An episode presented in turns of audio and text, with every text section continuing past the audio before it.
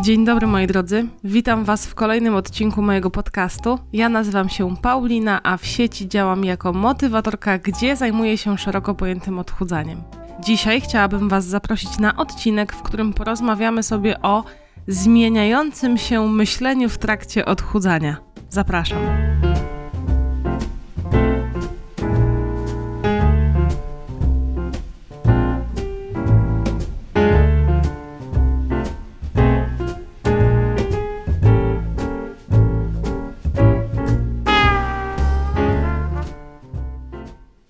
Mojej opinii jest tak, że człowiek, który zaczyna się odchudzać i jest na tej właściwej drodze odchudzania, czyli wiecie, nie przechodzi na dietę od do, która się potem kończy, a potem wracamy do starych nawyków y, swoich żywieniowych, tylko chodzi mi o człowieka, który przechodzi też pewien proces zmiany wewnętrznej, nie tylko zmiany mm, tego, co je, po co sięga i tak dalej, i tak dalej, tylko staje się też poniekąd troszeczkę innym człowiekiem. Trochę inne są jego wybory, jesteśmy bardziej refleksyjni, e, skłonni do przemyśleń. To taki człowiek e, przechodzi prawdziwą zmianę myślenia na temat jedzenia, ale także na temat siebie i na temat swojego otoczenia.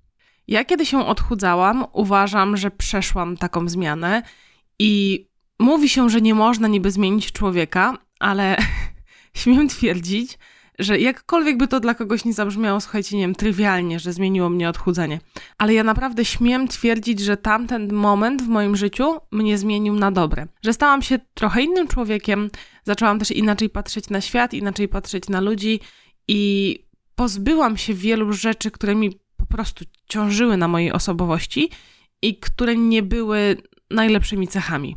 I pierwsze, co Wam chcę dzisiaj powiedzieć, a to będzie kolejny taki odcinek mocno refleksyjny i bardziej składający się z moich po prostu przemyśleń. Nie, nie, nie znajdziemy dzisiaj tutaj ułożonego jakiegoś, wiecie, porządku i scenariusza tego, e, tej mojej wypowiedzi, także wybaczcie mi z góry, ale jakiś znowu mam klimat na nagrywanie takich rzeczy. Pierwszą rzeczą, którą taką zauważyłam i chciałabym Wam o niej powiedzieć, jest to, że mi się wydaje z perspektywy czasu, że ja mogłam być osobą toksyczną. Już Wam mówię, z czego to wynika. Byłam bardzo zakompleksiona, bardzo. Miałam niskie poczucie własnej wartości i wydaje mi się, że ja mogłam robić dużo rzeczy, które osaczały albo obciążały moje towarzystwo, moje otoczenie, żeby tylko ich utrzymać przy sobie. Oczywiście, w momencie, kiedy jesteśmy w takiej sytuacji, my nie robimy tego świadomie. Osoba, która ma niskie poczucie własnej wartości i na przykład chce przytrzymać przy sobie, utrzymać przy sobie kogoś bliskiego, to taka osoba nie robi tego z premedytacją. Przed snem sobie nie zastanawia się i nie knuje, że u, a jutro to będę taka siaka i owaka. Absolutnie nie. To właśnie raczej wynika z podświadomych działań, które są efektem naszych kompleksów. I ja mogłam taką osobą być, że wydawało mi się, że ludzie, którzy są ze mną blisko, albo mój mąż, znaczy wtedy nie mąż, mogą w przyszłości mnie nie chcieć. I oczywiście możemy do tego dopisać, że nie chcieć mnie, bo nie wiem, będę nudna, bo nie będę ciekawa i tak dalej, i tak dalej, ale w mojej głowie wszystko tak czy siak się rozbijało o to, że ja po prostu nie jestem atrakcyjna, że jestem osobą bardzo otyłą i oprócz tego aspektu wizualnego, uważałam po prostu, że ludzie otylnie są szanowani e, w społeczeństwie i zresztą niejednokrotnie na to dostałam w swoim życiu dowód. Słuchajcie, ale no, tak, ach, te wszystkie historie e, nieopowiedziane jeszcze na ten temat nie są wypowiedziane też bez powodu. Ja bardzo dużo z takich doświadczeń szykanowania czy wyzywania nie opowiadam, bo to wciąż jest dla mnie trudne. W każdym razie wierzcie mi lub nie, że większość mojego życia zbierałam dowody na to, że raczej osoba otyła nie zasługuje na szacunek drugiej osoby, więc gdzieś tam podświadomie bałam się, że po prostu przestanę być fajna dla ludzi, którzy y, mnie otaczają i wydaje mi się, że mogłam mieć skłonności do bycia mm, toksyczną osobą. Jak to się objawia? W moim przypadku ja miałam taką cechę wpędzania w poczucie winy. I znowu, nie robimy tego świadomie, ale bardzo często zdarzało mi się sprowadzać jakby rozmowę do tego, że ty mnie na pewno zostawisz, albo ty mnie już nie lubisz, ty mnie już nie kochasz, na pewno byłoby ci lepiej, gdy. Wiecie o co chodzi? No takie orbitowanie dookoła y, poczucia winy drugiej osoby i żeby też wymusić odpowiedź, nie no co ty, przecież ja ciebie i tak dalej, i tak dalej. I to wszystko, mm, źródłem tego wszystkiego były właśnie moje kompleksy. Moje kompleksy, które oczywiście mogłabym dzisiaj wam ponazywać w różny sposób i powiedzieć, na, w których sferach nie czułam się dobrze, ale sama sobie taką diagnozę postawiłam i śmiem twierdzić, że i tak takim, wiecie, jądrem problemu, takim rozżarzonym jąderkiem w środku tego wszystkiego i tak był po prostu mój wygląd. I to gdzieś tam psuło to jabłuszko od samego środka i pociągało za sobą y, kolejne, kolejne rzeczy, jakąś tam, wiecie, niepewność siebie, niepewność swojej wartości, niepewność swojej pozycji w grupie. To też jest coś, co mi się często przytrafiało, że ja miałam dużo do powiedzenia i uważałam siebie gdzieś tam wewnętrznie za osobę, która może coś zmieniać i może coś wnieść do grupy, ale czasami bałam się odezwać. I nieważne, czy to było w pracy, czy w, w, towarzystwie, zdarzało mi się tak po prostu, że czułam się niewidzialna i to też jest dobry temat na, e, na podcast. W sumie osoby otyłe jako osoby niewidzialne. Też mam z tym kilka historii. Zdarzało mi się, że czułam się niewidzialna, więc przez to y, nieraz się hamowałam, bo po prostu nie, nie chciałam znowu poczuć tego odrzucenia. I dlaczego ja Wam o tym mówię w ogóle? Dlaczego zaczęliśmy tak z grubej rury? Słuchajcie, dlatego, że uważam, że dzisiaj już nie mam tych cech że nie mam tendencji mówienia o sobie z pozycji ofiary, że nie mam, znaczy może inaczej, jeżeli coś naprawdę się y, dzieje złego, no to oczywiście mówię e, o tym, że się dzieje źle, ale absolutnie to nie jest, wiecie, robienie z siebie osoby wiecznie poszkodowanej, nie zasługującej na cudzą uwagę czy miłość, jak to było na przykład w przeszłości. Teraz realnie, kiedy jest źle, po prostu o tym mówię, a kiedy jest dobrze, to też o tym mówię, ale nie mam w sobie takiego poczucia, że ja muszę na coś zasłużyć, albo że jeżeli ktoś tylko traci na moment uwagę na mojej osobie, to ja nagle czuję się zagrożona i muszę jakąś tą osobę przy sobie przytrzymać. Nie wiem, czy rozumiecie o co chodzi. Uważam, że, e, że ta cecha we mnie totalnie się zmieniła. Mało tego, ona się wyeliminowała. A no, wierzcie mi lub nie, to co powiedziałam wam wcześniej, to są naprawdę zadatki na bycie bardzo toksyczną osobą. U mnie to nie wychodziło raczej poza związek i raczej poza takie mega bliskie relacje, ale przygotowując się do tego odcinka tak mentalnie, jak sobie wiecie, wrzuciłam po prostu do swojego mózgu przemyślenia, spojrzałam sobie na jakieś relacje z przeszłości z chłopakami z czasów gimnazjum, z czasów liceum.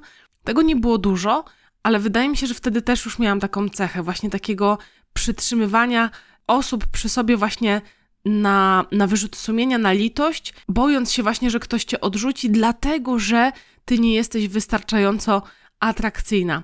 Także gdyby się, nie wiem, nie zmieniła moja sytuacja, gdybym też nie przeszła takiego procesu autoterapii, bo ja uważam, że w trakcie odchudzania naprawdę to była realna autoterapia, gdyby to się nie zadziało, nie wiem, czy to by nie eskalowało, czy ja bym nie ewoluowała w bardziej toksyczną osobę, która właśnie by te właśnie takie cierniste sidła e, poczucia winy i wyrzutów sumienia zaczęłabym przenosić na inne relacje, na przykład, nie wiem, na rozmowy już z przyjaciółkami, z koleżankami, z rodziną.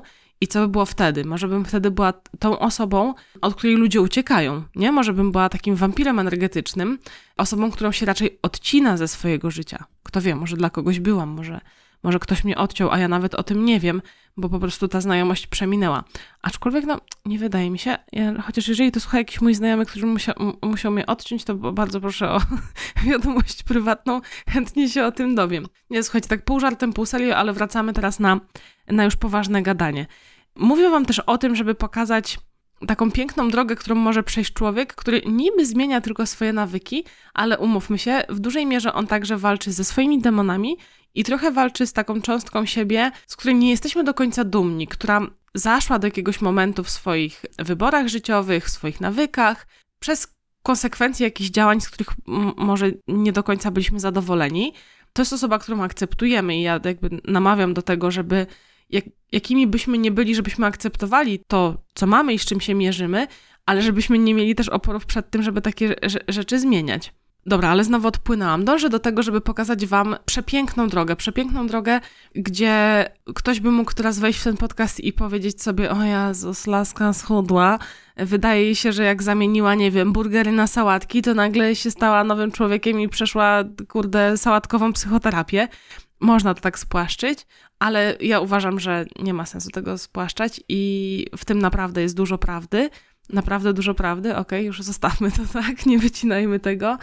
Jest w tym dużo prawdy i dużo piękna na temat nas samych. Jak niektóre demony po wyeliminowaniu, po przepracowaniu, po zmianie na lepsze, wiecie, nawyków gorszych w lepsze, potrafią naprawdę zamienić się w piękne cechy. U mnie to jest na przykład cecha autorefleksji i pokory. Ja to takie dwie rzeczy zauważyłam najbardziej.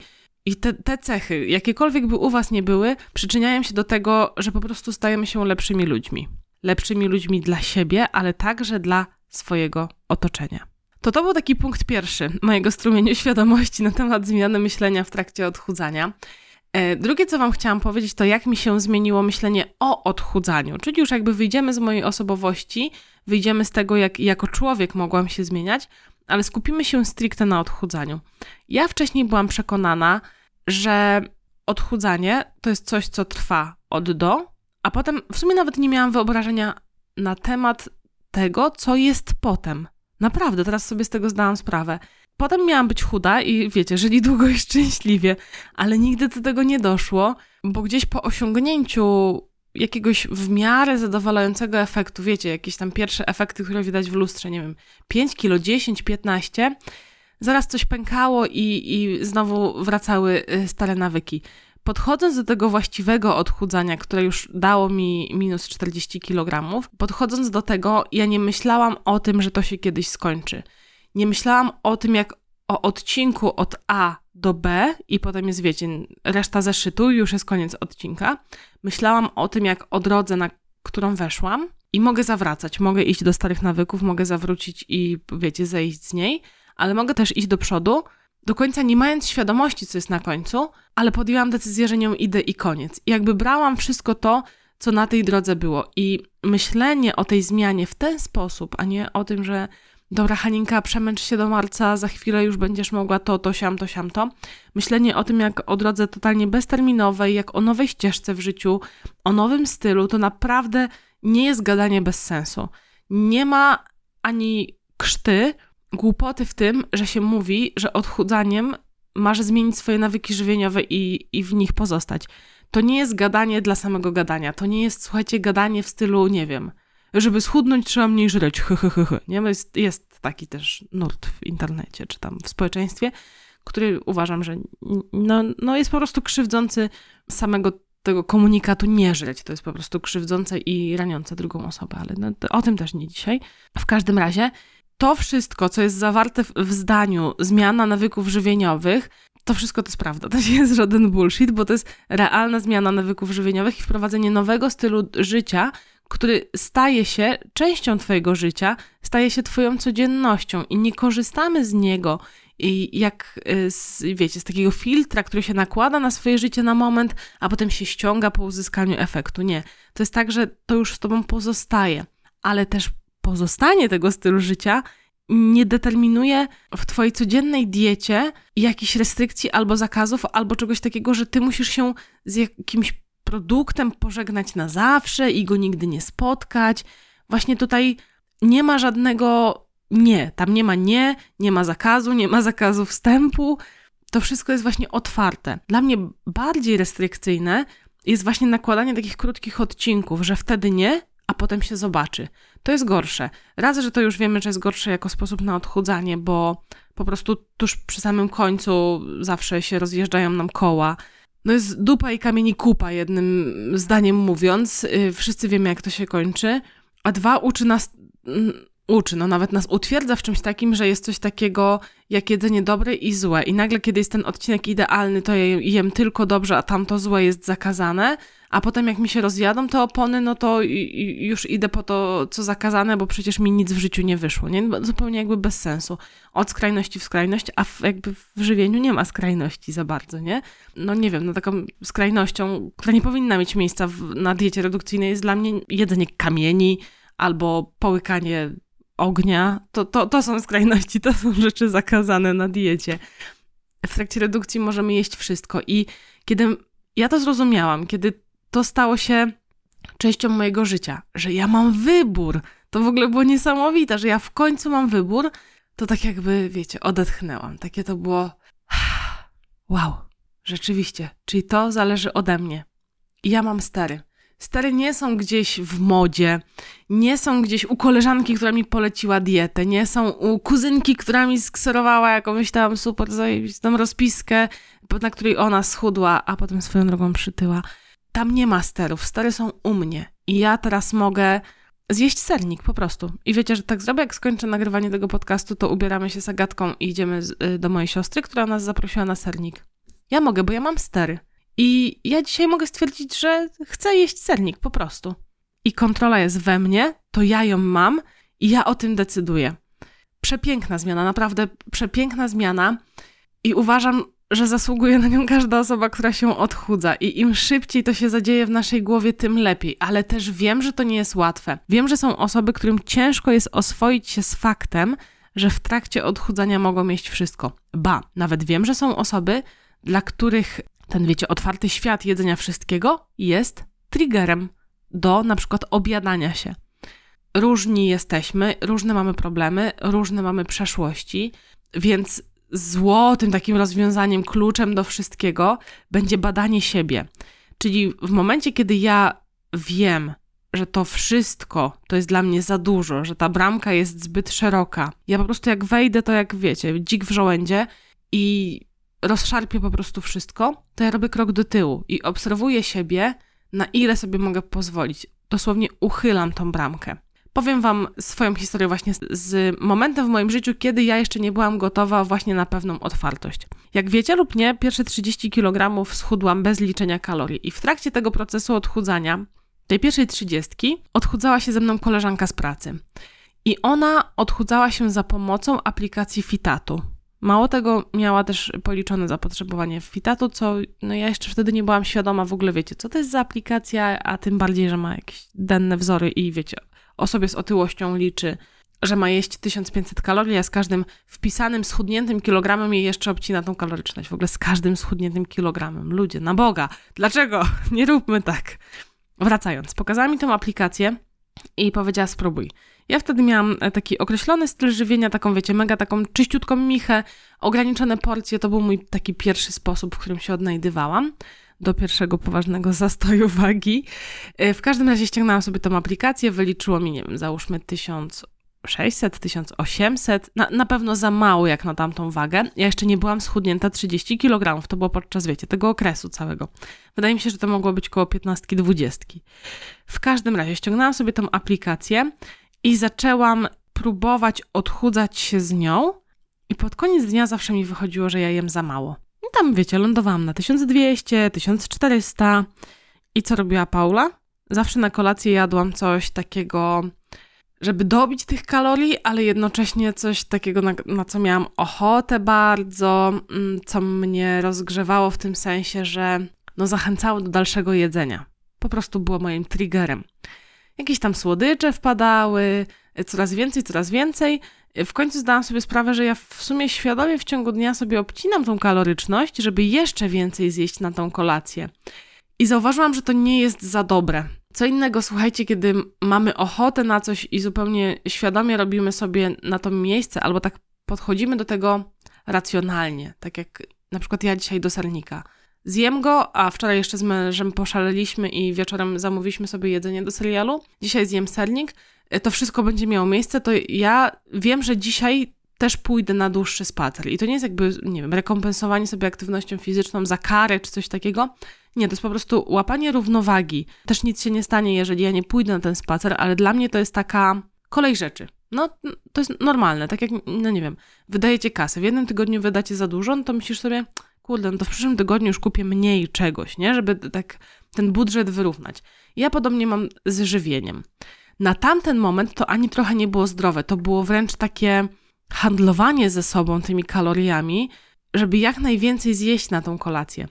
I to jest przykład tego, że dla mnie liczenie kalorii na tamten moment było triggerujące, czyli podpalające do tego, żebym ja niejako tak troszeczkę reżyserowała sobie napady objadania się, żeby zostawić sobie jak najwięcej miejsca na wieczór, żeby w samotności, wiecie, to miało miejsce, w taki sposób oczywiście kontrolowany, ja tu dalej się odchudzam, ale dla mnie, ja wiem to, wtedy się szybko skapnęłam i dzisiaj z perspektywy czasu wiem, że to było takie z premedytacją z mojej strony. Nie, to nie było racjonalne, przemyślane, tylko to była taka, taki chochlik cwaniaczek, że no jeszcze troszeczkę tej obetniesz, a może nie zjemy tego posiłku, a wieczorem jak usiądziesz, to tam u kanapeczki, Milky Way, coś tam, coś tam. No nie, to, to nie było dobre. Dlatego podkreślam to, że ludzie są różni, myślenia są różne i też etapy w naszym życiu dla danej metody odchudzania się też są różne. Dzisiaj coś może być w porządku, ale za miesiąc może się okazać, że już ci nie służy. I ja tutaj nawet nie mówię o tym, że ci nie służy, że nie wiem, nagle przestaniesz chudnąć czy coś takiego. Mówię o tym w kontekście dopasowania metody do tego, jak się teraz czujesz, jaki jest twój stan psychiczny i jaki to jest moment twojego życia. No dobra, moi drodzy, znowu się troszeczkę rozgadałam. Dziękuję, że wysłuchaliście tego do końca, jeżeli wysłuchaliście. Bardzo mi jest miło z wami tak rozmawiać, tak wiecie, po prostu wyrzucać z siebie to, co mam do powiedzenia i jechać bez takiego jakiegoś scenariusza czy coś takiego. E, bardzo to jest fajne. Cieszę się, że też mogłam wrócić z Wami dzisiaj do początków mojego odchudzania się. Jeżeli macie jakieś propozycje na podcasty, właśnie takie luźniejsze, w tym sensie, wiecie, że to są jakieś przemyślenia, refleksje i tak dalej, takie pogadanki, prawdziwe pogadanki, to bardzo Was zachęcam do tego, żeby wpisywać te pomysły w komentarzach na YouTubie, bo tam można skomentować mój podcast. Jeżeli jeszcze mnie nie subskrybujecie na YouTubie, to też Was do tego zachęcam. E, pamiętajcie też, że można mnie śledzić i na Facebooku, i na Instagramie. A tymczasem ja uciekam, idę już do tej siostry na ten sernik, także życzcie mi smacznej kawusi. Ja zresztą Wam też życzę, jeżeli teraz pijecie kawusie lub planujecie. No i co, miejcie dobry dzień. Trzymajcie się. Kto został do końca, zostawia hashtag SDK, czyli słucham do końca. Ja Wam życzę wszystkiego dobrego. Buziaki. Papa. Pa.